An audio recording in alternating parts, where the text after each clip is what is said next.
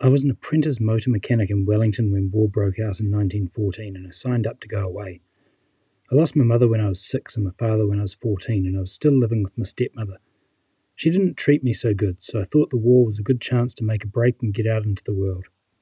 Loyalty to the British Empire never had much to do with it. It was just a matter of wanting to get away with the boys. After I signed on, I was sent down to Dunedin to boost the Otago Regiment. I had five weeks training and sailed with the main body to Egypt in October. It was very new and exciting.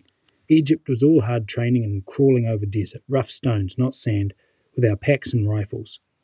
When we were on leave, we used to get in some strife with the English military police. Australians would come to our help. One thing we learned quick we weren't English. I still remember the name of every ship in the invasion fleet which took us off to war at Gallipoli. The landing was nothing like what we expected. The sea was foaming with these Turkish shells exploding shrapnel down on us. Luckily, no man in our boat was hit. Ours was the only boat I heard of with no casualty. I almost was. There was a man sitting in front of me with the barrel of a machine gun. When our boat hit the beach and floated back, this man swung round and knocked me off my seat and down to the bottom of the boat, so I was last man out. By then, my boat was back in deep water up to my neck, practically over my head. I had gear on my back and a heavy rifle, which didn't make things easy. The first thing we saw on the beach was an Australian piggybacking a mate with his leg blown off. We were going to see a lot like that. We shifted to the left and found it impossible to push up there. It was a sheer cliff, so we had to make our way in the other direction, under fire from the Turks all the time. We copped it pretty bad, losing men left and right. I was pretty young, only 20, and the whole thing was unrealistic to us with our innocent minds. We began learning to survive fast, to take what cover we could. Within two weeks of the landing, I didn't have one friend left. I lost my best mate soon after we landed. We were very, very close.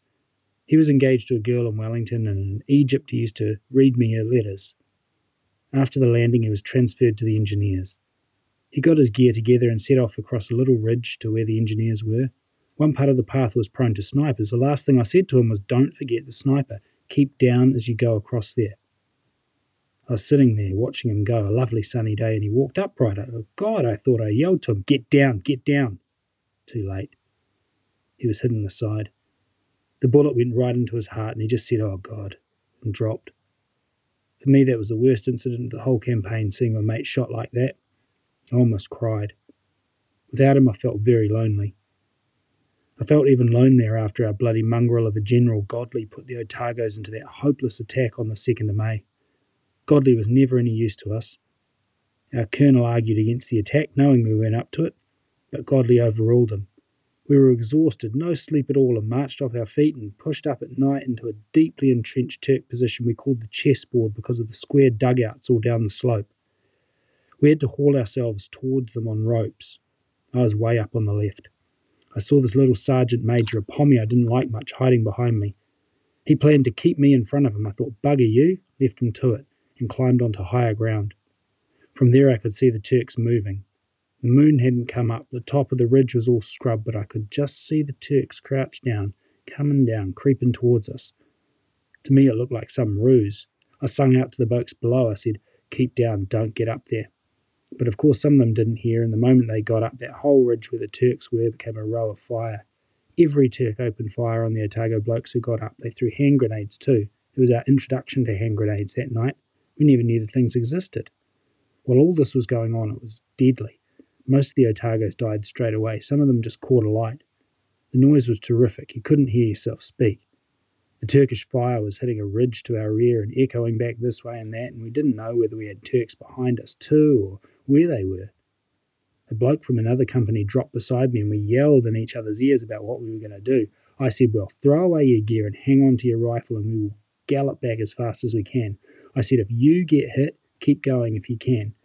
Anyway, we jumped up and found a safe posse, and we heard someone coming towards us. We had nothing in our magazines on account of it having supposed to have been a silent night attack, and we loaded fast in case he was a Turk. The bloke screamed, Don't shoot, don't shoot.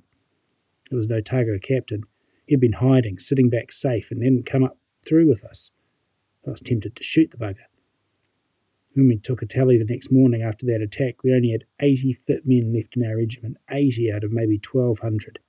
That's what the first eight days of the campaign cost us. The rest of us thought we didn't have long to live either, and that we'd better make the best of things while we could. With every mate of mine gone to snipers, shells, and shrapnel, I felt very lonely among those thousands of men on the Gallipoli Peninsula. I was the only one left of the men I'd trained with. The war went on, though. When the Turks made their big attack later in May, you didn't have time to think about dead mates. You just had to hope you had enough ammunition to keep popping it into the Turks. I'd never thought nothing about killing Turks. Some say they were fine fellows, but I thought they were a pack of bastards. They weren't the clean fighters they got cracked up to be. We knew they killed prisoners. They just kept coming at us. If any got up to our trench, we had to hop out and bayonet them back. Otherwise, we just fired point blank into the mass. Our rifles got red hot and some of them jammed. The bottom of our trench was ankle deep in spent shells. I don't know how long it lasted. It seemed many hours, but perhaps it was only two. I was black with bruises from the recoil of my rifle. There were bodies lying out in the hot sun, 3,000 Turks in one particular acre. They swelled up to a tremendous size and turned black. Some had been there since the landing. Our fellows didn't seem to swell up to the same size. If we tried in advance, sometimes you could find yourself having to shelter behind the bodies and bullets would hit into them. The pong would be asphyxiating. There was this armistice to clear the dead. Some of the bodies, you couldn't manhandle them. They were so rotten they were falling to pieces. The swollen ones, you just had to put a pick into them to let out the gas, drag them into a trench and roll them in, but the smell never went. That smell was with you all the time on Gallipoli. Bodies never cleared again. There was just that one armistice. It was a smell you can never lose. I can still smell it. Our dead, the ones we could recover, we carried down at night to a sort of morgue down behind Courtney's post. After men got killed, we carried them down there at night where they would be laid out to be identified before burial. Passing there where you would look for faces you knew and you thought, well, one day I'll be there too. Afterwards, they would be carried off again and buried at the foot of the gully, prone to Turk shell fire. There was one colonel blown out of his grave three times. After the Turks attacked, dysentery did. I was lucky. I was the other way. I had constipation. But other fellows got to the stage where they were just passing green slime. The lining of their stomachs was passing out through their bowels. They should have been sent off the peninsula quickly. Doctors didn't excuse them duty. These men just had to keep going. They were so weak, some of them fell into the latrines and died there. They didn't have the energy to duck snipers and didn't care. I saw fellows commit suicide. Below Courtney's post, the path to the latrines was covered by snipers. You had to crouch low as you went along it. I saw men literally stand up and walk through upright so they would be hit by a sniper. The food wasn't worth living for, if you could call it food. It certainly didn't do much to keep us alive. It was just bully beef and dog biscuits, which we made into a stew with jam if we could get it, mixed up with flies. It was more a kind of porridge or a soup. After about three months, we got mouldy bread from Egypt, one life to two men. We could just eat the crusts.